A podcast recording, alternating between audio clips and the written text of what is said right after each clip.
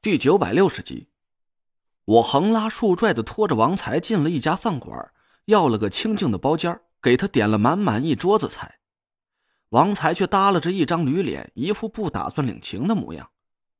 干不了，真干不了，没你这么赶鸭子，不是，你这是逼良为，哎，也不是呗。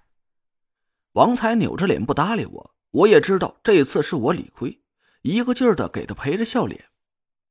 这两个活都很急，别人又没这本事，王大哥就偏劳您了。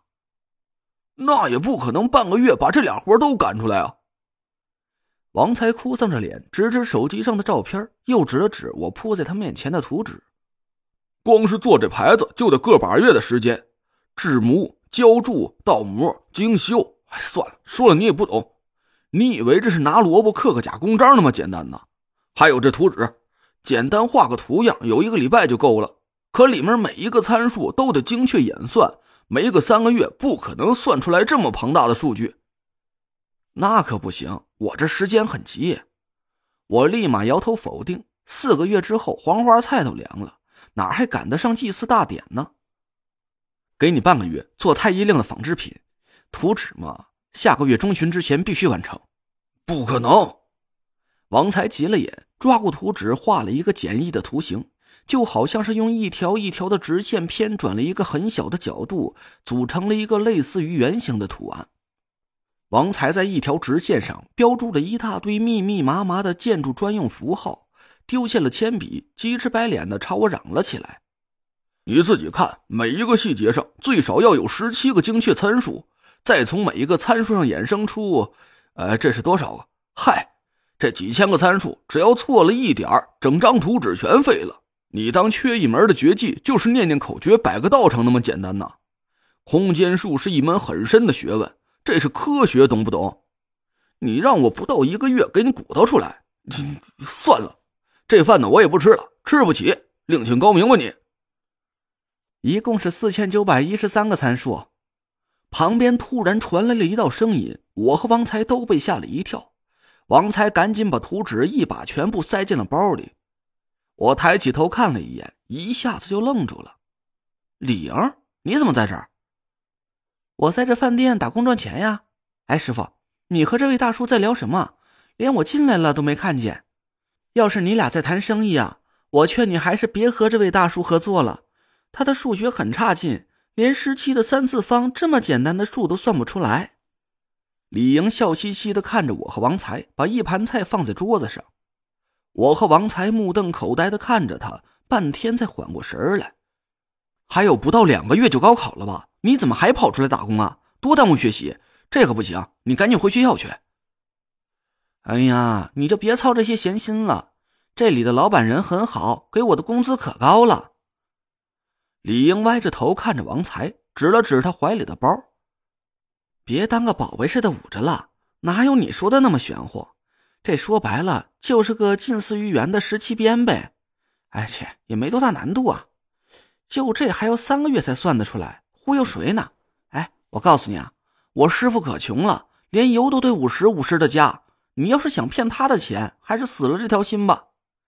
再说了，你的算法也有很大问题，要想无限接近圆，三百六十边形才是最合理的吧？你你，王才张口结舌的看着李莹，我却心里一动。李莹是个超级学霸，他竟然一眼就看懂了王才画出来的图形是什么意思。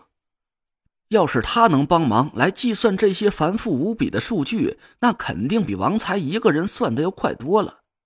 可现在正是他高考前最紧张的冲刺阶段，我也不想让他为这事分心。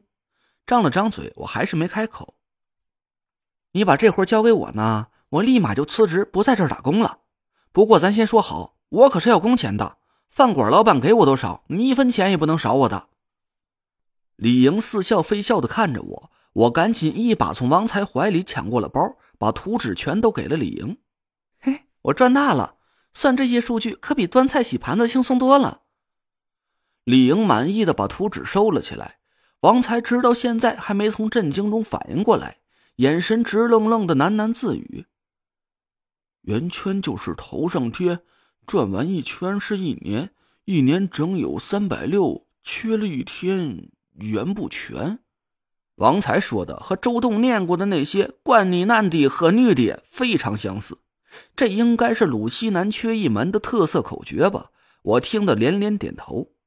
这些大白话虽然通俗，但暗合了圆形的角度是三百六十度这个简单的原理，让我这个外行都能一下子理解。李莹耸了耸肩，语气里满是讥讽：“所以啊，你自己也懂这个道理。”还想拿个十七边形来糊弄我师傅？哪有这么好赚的钱？王才呆呆的愣了半天，突然抬起头看着李莹：“太初力缺五天半，阴阳守卫不相连。十九寒暑至七闰，阴阳相差十一天。阳历历法的一个回归年比三百六多了五天半，而阴历的又少了五天半。这十一天的时间应该是至阳还是归阴？”李莹瘪了瘪嘴，朝我白了一眼。我听不懂你说的什么至阳归阴的。我师傅是个大忙人儿，没时间教我风水术。我微微一愣，我倒是听懂了。我们现在所用的阳历历法源自西方，所说的一年是指的三百六十五点二五天。但在我们传统的阴历历法里，无论是周朝末期流传下来的颛顼历，还是汉武帝修正的太初历。一个回归年却只有三百五十四点三四天，一日一夜为一个阴阳循环的周期，圆满的完成了三百六十个阴阳闭环，就是风水上所公认的年的概念。但现行的历法却都和三百六这个数字略有出入。虽然我不知道王才问这个问题和建筑有什么关系，但我倒是可以从风水的角度上跟他解释一番。哦。这阴阳两种历法都具有一定的缺陷，金无足赤嘛。这也暗合了传统文化的深意。无论是建筑也好，器物也罢，咱老祖宗传下来的规矩都要故意做点残，因为十全十美的东西会生出魂魄，打破三界平衡。这些错位的时间可以用润角的方式去融合消弭。简单点说，就是无阴无阳、非生非死的一种性质，就像是。说到这里，我突然停下来，嘴脑海里猛然闪过了我刚才自己说过的一句话：“错位的时间，时间，错位。”王才默默的低着头，若有所思。我却猛地一下子站起身来，脑子里突然划过了一个让我自己都不敢置信的念头。